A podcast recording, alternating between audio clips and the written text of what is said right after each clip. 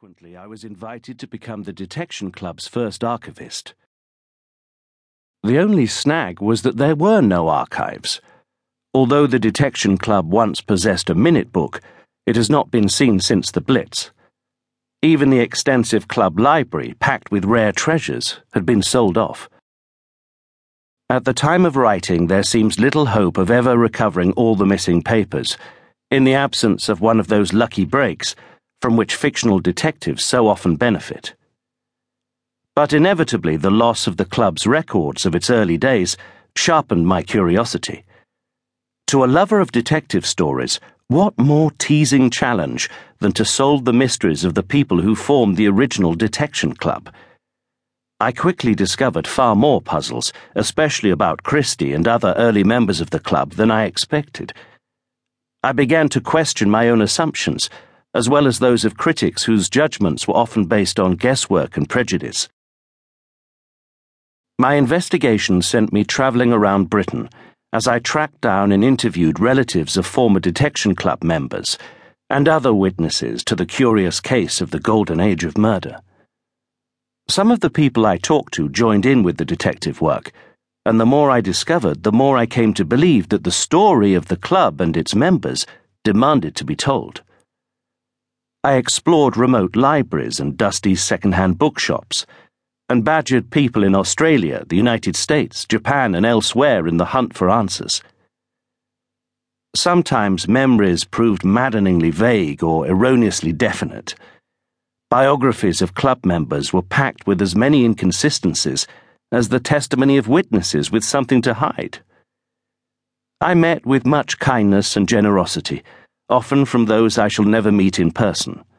One or two who knew secrets about the detection club did not want to be traced, or to recall past traumas, and this I understood. A couple of times I reined in my curiosity when the quest risked becoming intrusive or hurtful. As Poirot recognizes at the end of Murder on the Orient Express, sometimes the truth is not the only thing that matters. Exciting breakthroughs spurred me on as when two clues, one in the form of an email address and another discovered on my own bookshelves, led me to identify someone with personal knowledge of the dark side of one of my prime suspects. Luck often played a part, as when I stumbled across Dorothy L. Sayers' personal copy of the transcript of the murder trial described in the Suspicions of Mr. Whicher, with pages of detailed notes in her neat hand recording her own interpretation of the evidence. Authors' inscriptions in rare novels supplied fresh leads, and even an apparent confession by Agatha Christie to crimes unsuspected, not detected. The chance acquisition of a signed book led to my learning of a secret diary written in a unique code.